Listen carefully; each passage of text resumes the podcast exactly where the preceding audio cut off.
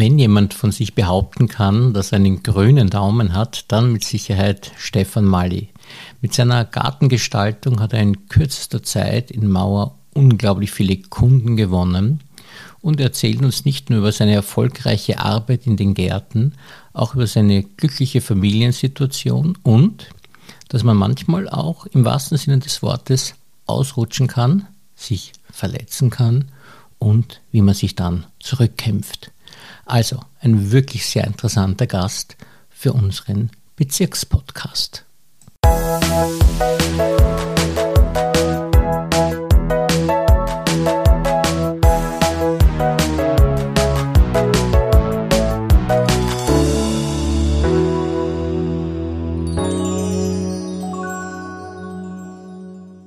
Herzlich willkommen, liebe Herr Mali, und vielen Dank, dass Sie sich für uns Zeit genommen haben. Herzlichen Dank für die Einladung. Ich freue mich auf ein nettes Gespräch. Ja, ich erkenne Sie ja und habe Sie selbst in der Zeitung schon bezeichnet als Gartenflüsterer im Vergleich zum Pferdeflüsterer im Film, weil es wirklich unglaublich ist, was Sie alles im Garten zu Wege bringen und wieder zum Blühen bringen und zum Wachsen bringen. Äh, woher haben Sie eigentlich dieses unglaubliche Wissen? Kommt vor ein richtiges Spezialwissen, weil Sie auch mit äh, biologischen Mitteln und so arbeiten? Wo, woher, woher haben Sie das? Ja, ich würde sagen, das hat als Kind schon begonnen. Meine Eltern hatten auch ein Haus mit Garten in Mauer. Und mein Vater hat auch einen, einen schönen Garten geschätzt und war aber sehr viel auf Reisen und konnte eben den Garten nicht pflegen. Somit hatten wir einen Gärtner, der relativ oft da war und mit dem äh, habe ich mich, habe ich sehr viel Zeit verbracht und von dem habe ich eigentlich die Basics gelernt und er war immer, es war immer eine Freude, mit ihm arbeiten zu dürfen. Ja. Und was war das in Ihrer Kindheit, wo Sie sich als erstes erinnern, wo Sie mal einen Erfolg gehabt haben im Garten? Es war oft so, dass meine Mutter Blühpflanzen, zum Beispiel eine Azalee oder was auch immer, ein, ein, eine Amaryllis, nach der Blüte halt eher entsorgen wollte und ich teilweise dann die Pflanzen auch aus den Mistkübeln geholt habe und mit viel Liebe aufgepäppelt habe und ihr dann wieder im nächsten Jahr mit Blüten geschenkt hat. Und das ja, war halt immer mein Hobby, was halbtotes wieder zum Leben zu erwecken. Ja. Ob das jetzt Tiere waren oder, oder Pflanzen, einfach, ich habe gern Lebewesen. Ja. Und bei der Amaryllis, da äh, haben Sie mir eine geschenkt, kann ich mich erinnern. Und, genau, ja. äh, und die pflege ich und hege ich auch immer noch sehr. Und da muss man auch ein bisschen Geduld haben, weil da kann es passieren, dass sie mal ein Jahr gar nicht blüht und dann im Jahr drauf doch wieder blüht. Normalerweise, wenn man sie richtig pflegt, also man kann, könnte sie nach der Blüte quasi in, rausstellen oder den Winter halt noch drinnen lassen ja. und im Frühjahr rausstellen, dann im Herbst oder bis zum Herbst ordentlich düngen, dann nicht mehr gießen und dann sollten sich die Blätter zurückziehen, damit kann sich die Zwiebel wieder mit Nährstoffen füllen. Dann lasst man hier eine zweimonatige Pause quasi in der Garage oder an einem kühlen Platz. Dann setzt man sie im Dezember wieder ein und dann sollte es wieder blühen. Ja. Also jedes Jahr sollte es eigentlich. Genau, ja. ja. Mit ein bisschen Liebe und, und, und Muße geht das schon. Ja. Und wenn Sie jetzt gerufen werden in den Garten, äh, wie, welche Aufträge gibt es da in der Regel? Weil ich kann mir vorstellen, Sie sind eigentlich Gartengestalter, also man könnte Sie eigentlich äh, bitten, dass Sie sozusagen den ganzen Garten äh, Auch, mal ja. machen. Oder was ist, was ist so die es Regel? Es ist ganz verschieden. Ja. Es, es gibt Terra Terrassen zu begrünen, man kann ganze Gärten gestalten, Beete umgestalten, Hochbeete einbauen. Also es gibt, jeder Tag ist eigentlich eine, eine Überraschung, also nicht eine Überraschung, aber es gibt so viele verschiedene Aspekte in einem Garten. Man kann alles Mögliche machen. Ja. Und ich glaube, also als Laie schätze ich mal, der größte Feind, den Sie haben, ist das Wetter, oder? Richtig, ja. also die größte Herausforderung ist das Wetter, wobei man sagen muss, der Schnee ist eigentlich weniger das Problem, der Starkregen ist das Problem. Mhm. Wenn es regnet und man im Garten Erdarbeiten zum Beispiel durchführen muss, dann bringt das eigentlich überhaupt nichts, weil am Schluss muss man mehr putzen, als man dann erreicht. Ja. Also Regen ist unser größter Feind, allerdings auch unser größter, bester Freund, weil ohne Regen wäre es auch wieder traurig. Aber ja, das Wetter ist, ist muss man mit, immer mit einkalkulieren. Ja.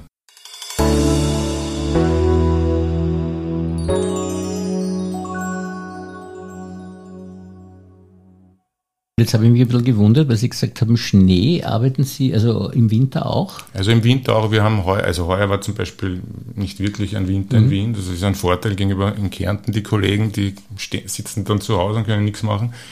Wir haben eigentlich den ganzen Winter durchgearbeitet, außer im Februar waren zwei Wochen, da war es extrem kalt und auch ein bisschen Schnee. Aber ansonsten gibt es genug Baumpflegen, Rodungen, äh, Obstbaumschnitte, also Fahrt wird uns im Winter auch nicht, wenn das Wetter mitspielt. Ja. Und fällt, weil Sie haben einen guten Überblick über alle Gärten in Mauer oder viele Gärten in Mauer, äh, ist es schon auffallend, dass es mit den Obstbäumen ein bisschen weniger wird? Früher haben wir, waren ja die Gärten voll mit Obstbäumen. Ist es so die Tendenz vom Obstbaum zum Zierbaum? Oder naja, es gibt, es gibt schon einige Obstbäume in Mauer, aber die sind halt auch nicht ewig äh, gedacht, also zu leben. Ja. Die haben auch ein, ein Limit und die haben jetzt einfach ihre Limits erreicht. Der andere Nachteil ist, dass die eben keine Rodungsbewilligung brauchen. Und ein Obstbaum kann jeder ohne Probleme jederzeit umschneiden, im Gegensatz zu einer Fichte, zu Eichen, zu Nutzbäumen quasi. Mhm. Und äh, was mir auch auffällt, ist, dass bei den Nussbäumen irgendwie so auf, auf häufig Probleme sind, dass die so mit den Blättern oder ist, ist Ihnen da schon was aufgefallen, dass da irgendeine Krankheit ist bei den Nussbäumen? Oder?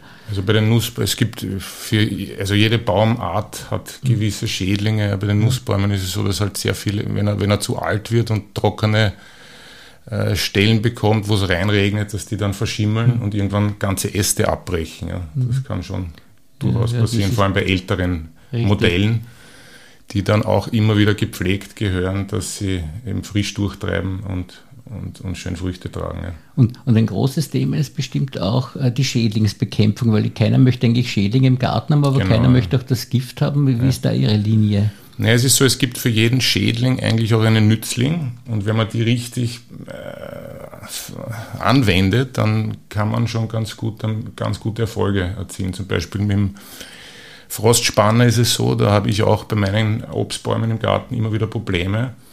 Und was wirklich gut hilft, ist, wenn man Nistkästen anbringt für Meisen, für Höhlenbrüter. Die fressen sich dumm und dämlich an diesen, an diesen äh, äh, Schmetterlingsraupen und das ist schon mal ein guter, guter Anfang, die wegzubekommen. Man kann dann immer noch mit biologischen Mitteln spritzen, das ist dann die zweite Möglichkeit. Aber die Chemiekeule würde ich nie empfehlen, weil wir essen die Früchte auch. Und ich bin mir nicht sicher, ob diese Gifte dann wirklich hundertprozentig abgebaut werden. Und ich habe ein, ein Interview gehört mit dem Hengstschläger, mit dem, dem Genetiker, und der sicherlich ein schlauer Kopf ist und der hat gesagt, also der hat auch einen großen Garten gesagt, dass er eine ganz ähm, wichtige Frage, die noch keiner beantworten konnte, ist, wie er wegbekommen soll das Unkraut äh, zwischen seinen äh, Terrassensteinen oder so. Äh, in den Fugen meinen Sie? In den Fugen, ja. Ja, es gibt so Spezialsande, die man mit Wasser mischt. Da ist mhm. auch ein, ein, ein Samen äh, aufgelöst drinnen, der Unkraut bekämpft oder besser gesagt, dass die Unkrautsamen nicht aufgehen.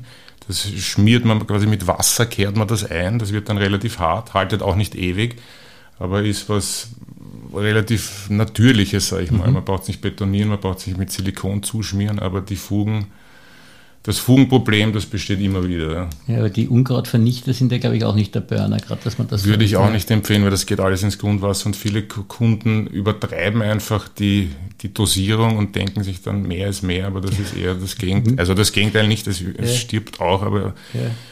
es rinnt ja irgendwo hin und am Schluss muss das irgendwo abgebaut werden. Also wenn man das richtig dosiert, kann man das machen, aber ich würde es nicht unbedingt empfehlen. Ja.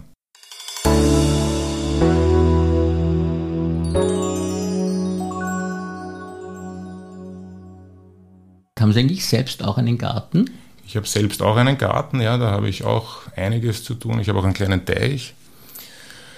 Ja, also Fahrt wird mir auch in der Freizeit nicht, weil ja, und das ist ja eigentlich so, dass sie, also jeder andere, der einen Garten hat, der macht das als Hobby, dass er im Garten ein bisschen was tut. Und wenn sie jetzt äh, den ganzen, die ganze Woche äh, Gartenarbeit äh, machen in den anderen Gärten, machen sie dann trotzdem mit Freude noch bei oh, ja, Garten. Also ich habe einfach die Leidenschaft dafür, ja. glaube ich. Wenn man nicht die Leidenschaft für, für sowas hat, dann kann man das nicht sieben Tage die Woche machen, sage ich jetzt einmal. Es ist wirklich ein, ich habe das Hobby zum Beruf gemacht und bin sehr glücklich, dass ich das körperlich auch aushalte, weil es auch nicht immer das Leichteste mhm. ist. Aber solange das Freude macht und ich wirklich mit einer Motivation dabei bin, funktioniert es ganz gut. Ja. Und Sie müssen ja wirklich körperlich, ich meine, wenn man Sie so anschaut, dann hat man das Gefühl, Sie sind da wirklich körperlich topfit. Aber hat es da schon mal Situationen gegeben, wo Sie gesagt haben, okay, äh, da ist jetzt bei meinem Körper ein Problem eingetreten und das macht dann meine Arbeit gleich äh, viel schwieriger? Ja, das äh, einen leichten Rückschlag mhm. hatte ich damals, gerade im ersten Jahr der Selbstständigkeit. kurz vor Weihnachten bin ich ganz blöd weggerutscht mir jetzt das Knie rausgedreht. Ich, das ist innerhalb von Minuten aufs Doppelte angeschwollen. Ich habe nicht mehr gehen können. Ich habe meine Frau angerufen, sie soll bitte dringend die Rettung rufen, weil ich einfach komplett, ich habe nicht mehr auftreten können, bin dann ins Spital gekommen, gleich operiert worden.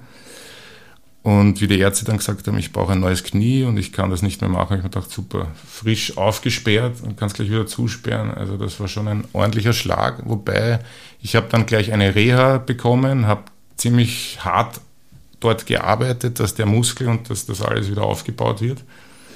Und die Bewegung tut mir eigentlich sehr gut und ich kann mich nicht beschweren. Also wenn es so bleibt, wie es jetzt ist, bin ich wirklich glücklich und hoffe, dass das noch lang so bleibt. Ja.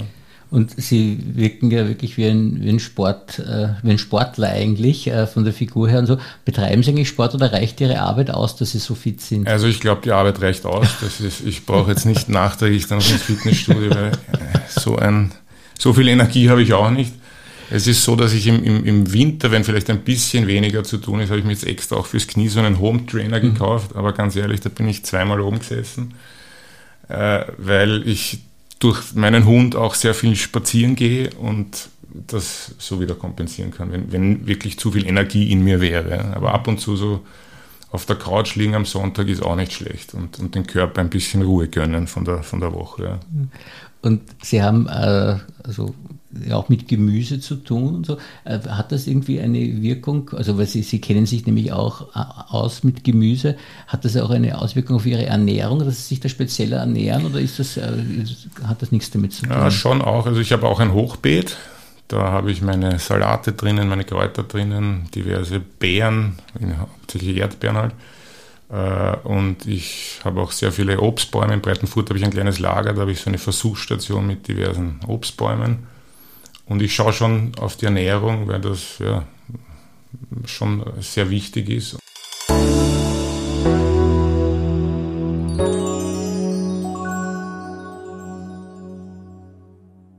Die Hochbeete haben Sie deshalb, äh, nämlich an wegen der Schnecken, oder? Weil das ist ja das mit den Schnecken ist das immer ein Problem. Ja gut, die Schnecken kommen genauso in die Hochbeete ja, wie in die normalen Beete. Ja. Die sind auch nicht blöd, sie wissen genau, wo, das, wo der frische junge Salat ist.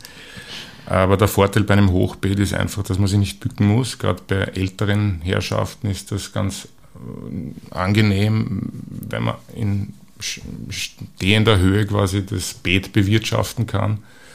Und das ist immer schön, seine eigenen Produkte dann zu genießen. Auch wenn es nur ein Salat ist, auch wenn es nur drei Erdbeeren sind, zwei davon zerfressen sind, die schmecken einfach besser als die gekauften. Und haben Sie äh, bei den Stecken irgendeinen Tipp, äh, was man da machen kann? Also also manche schwören auf diesen Kupferdraht rundherum. Es gibt solche und solche Meinungen. Ähm, äh, es gibt aber auch Mittel, die die Schnecken fressen. Das sind so Eisenkomplexe, äh, Eisenverbindungen, die dann die Schnecken auffressen und sie verkriechen sich dann und, und sterben dann mhm. in, in, irgendwelchen Ecken. Ja.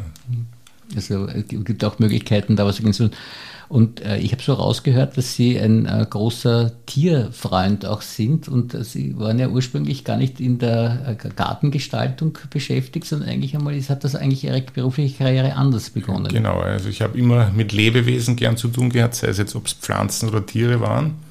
Und es hat sich dann damals ergeben, dass ich äh, eine Tierhandlung, ein Zoofachgeschäft übernehmen konnte mit meiner damaligen, also mit, mit einer Partnerin quasi.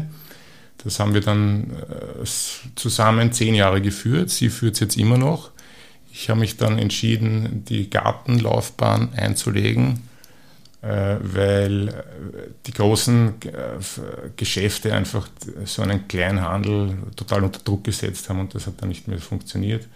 Sie hat dann keinen Tierhandel mehr, sondern nur mehr, hat sich auf die Hundepflege spezialisiert. Das gibt es eben immer noch und ich bin jetzt im Garten schlussendlich gelandet und hoffe, dort auch lange weitere Zeit zu bleiben. Ja. Und Sie sind ein, ein großer Tierlieber, Sie haben auch selbst einen Hund? Genau, ich habe den Enzo, ich habe vorher einen anderen Hund gehabt, der ist leider gestorben, der war mir sehr wichtig. Und der Enzo, das ist jetzt unser Familienhund, das ist ein, ein ungarischer, es ist eigentlich kein Maglia Wischler, es ist so eine Mischung und deswegen wurde er auch in Ungarn in einer Tötungsstation gefunden, den haben wir von dort geholt. Und der ist sicher sehr dankbar, dass er bei uns jetzt leben darf und wie gesagt, wird die Kinder also liebt, liebt die Kinder, hat vor Menschen, äh, vor Männern ein bisschen Angst, weil sie, weil man halt nicht weiß, was der für eine äh, Vergangenheit hatte, der Hund. Aber ich glaube, viele Leute, die Hunde wollen, sollten nicht unbedingt Rassehunde sich zulegen, sondern mal in den umliegenden Ländern schauen. Da gibt es wirklich süße Hunde, die, äh, das, die dankbar sind, wenn sie, wenn sie gerettet werden. Und Sie haben äh, selbst Kinder und äh, Kinder und Haustiere, äh, da, da, hört man ja auch die unterschiedlichsten Dinge, dass das manchmal sehr gut klappt. Manchmal ist es so fast am Rande der Tierquälerei für die armen Tiere, weil die Kinder sich also nicht so gut äh, oder richtig den Tieren gegenüber verhalten. Wie ist das mit Ihren Kindern? Äh, haben die ein gutes Verhältnis zu Ihrem Hund? Auf jeden Fall. Also wir schauen schon darauf, wenn die Kinder zu, zu liebevoll mit den Hunden oder mit dem Hund umgeht, dass, dass man dann dazwischen greift. Aber das war eigentlich nie ein Problem, weil wenn Kinder mit, mit Tieren aufwachsen, von klein auf, von Baby an, gibt eigentlich, hat es noch nie irgendwelche Probleme gegeben, dass der Hund fletscht oder irgendwas tut. Also das, ich glaube, das können, können Kinder auch ganz gut einschätzen, wie weit sie dann gehen können. Also bei mir hat es da noch nie Probleme gegeben. Auch beim vorigen Hund, weil das meine erste Tochter, die, die wurde geboren, wie mein erster Hund schon älter war und der hätte auch nie was gemacht.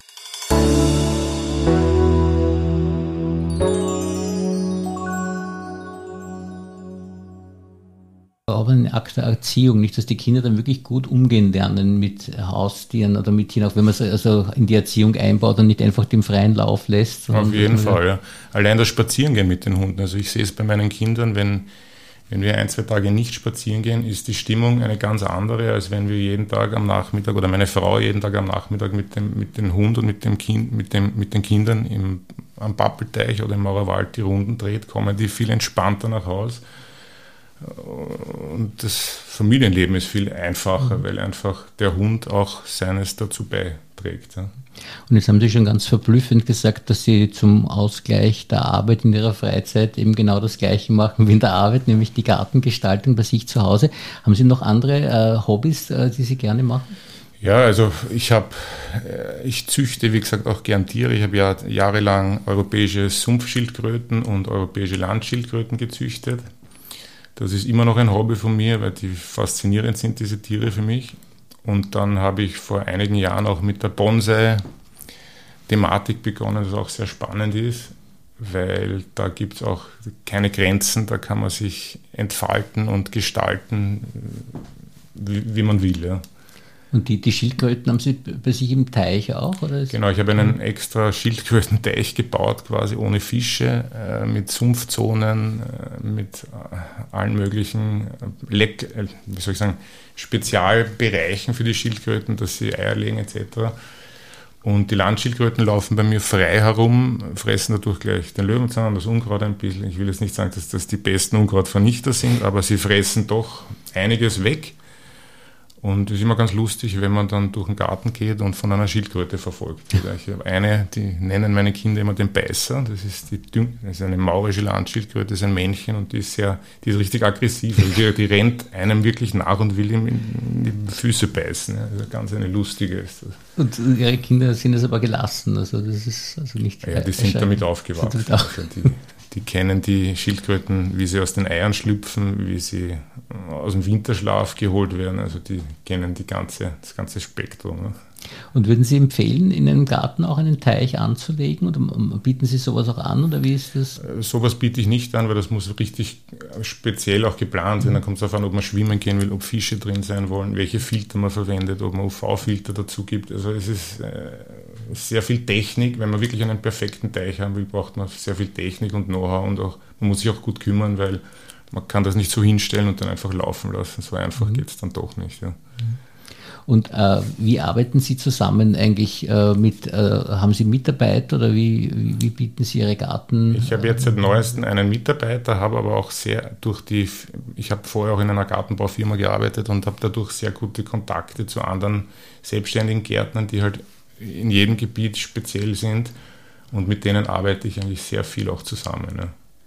Und was ist, also das sind die häufigsten Sachen, äh, wo Sie angefragt werden, oder kann man das gar nicht so das sagen? kann man gar nicht sagen. Das, das fängt an beim einfachen Rasenmähen, über Hochbeete aufstehen, über Terrassenbegrünungen, über Beetumgestaltungen, über äh, Baumschnitte, Rodungen. Und sind Sie so ein Gartenarchitekt, der dann sagt, ja, so könnte ich auch einen speziellen Garten ganz neu gestalten? Machen Sie sowas auch? Habe ich auch schon gemacht, ja, ja das machen wir auch. Ja. Da nehme ich halt dann die Spezialisten mit hm. und wir planen das schön durch und bis jetzt hat das immer ganz gut funktioniert.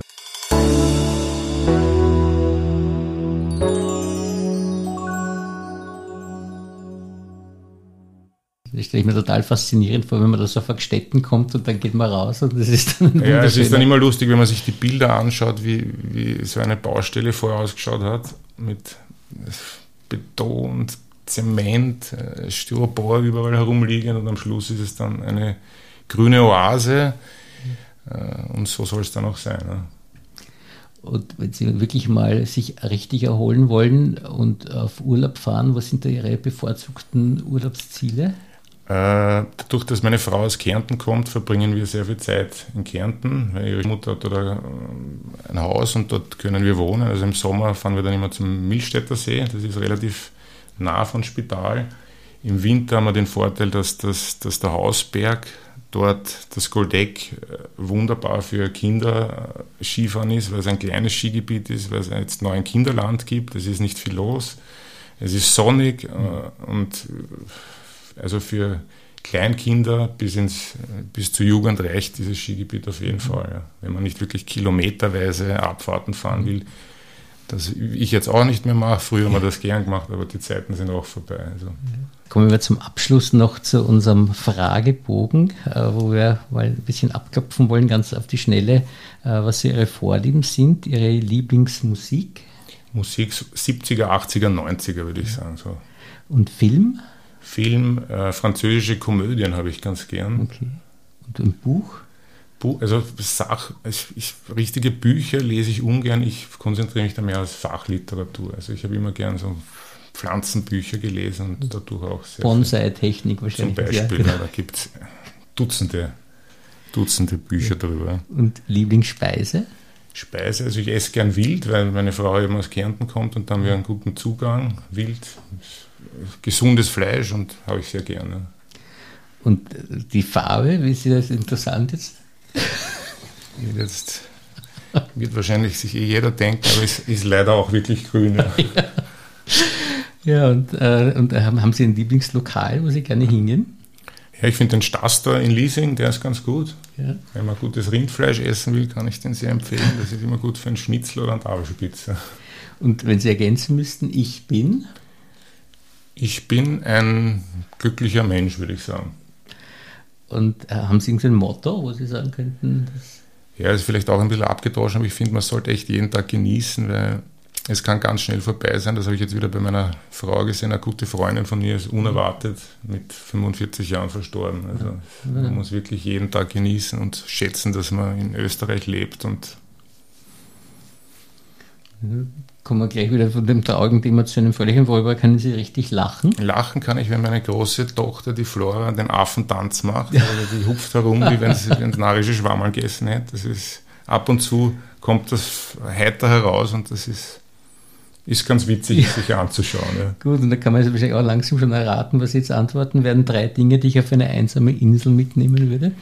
Also auf jeden Fall meine Familie dann äh, würde ich mir eine Kiste mit diversem Saatgut mitnehmen, dass, ich, dass man dort nicht ganz fad wird und dass ich dort anbauen kann. Und eventuell noch ein, ein gutes Fass Wein, damit die Abende am Strand auch erträglich sind. Ja. Und welche Schlagzeile würden Sie gerne über sich lesen? Schlagzeile.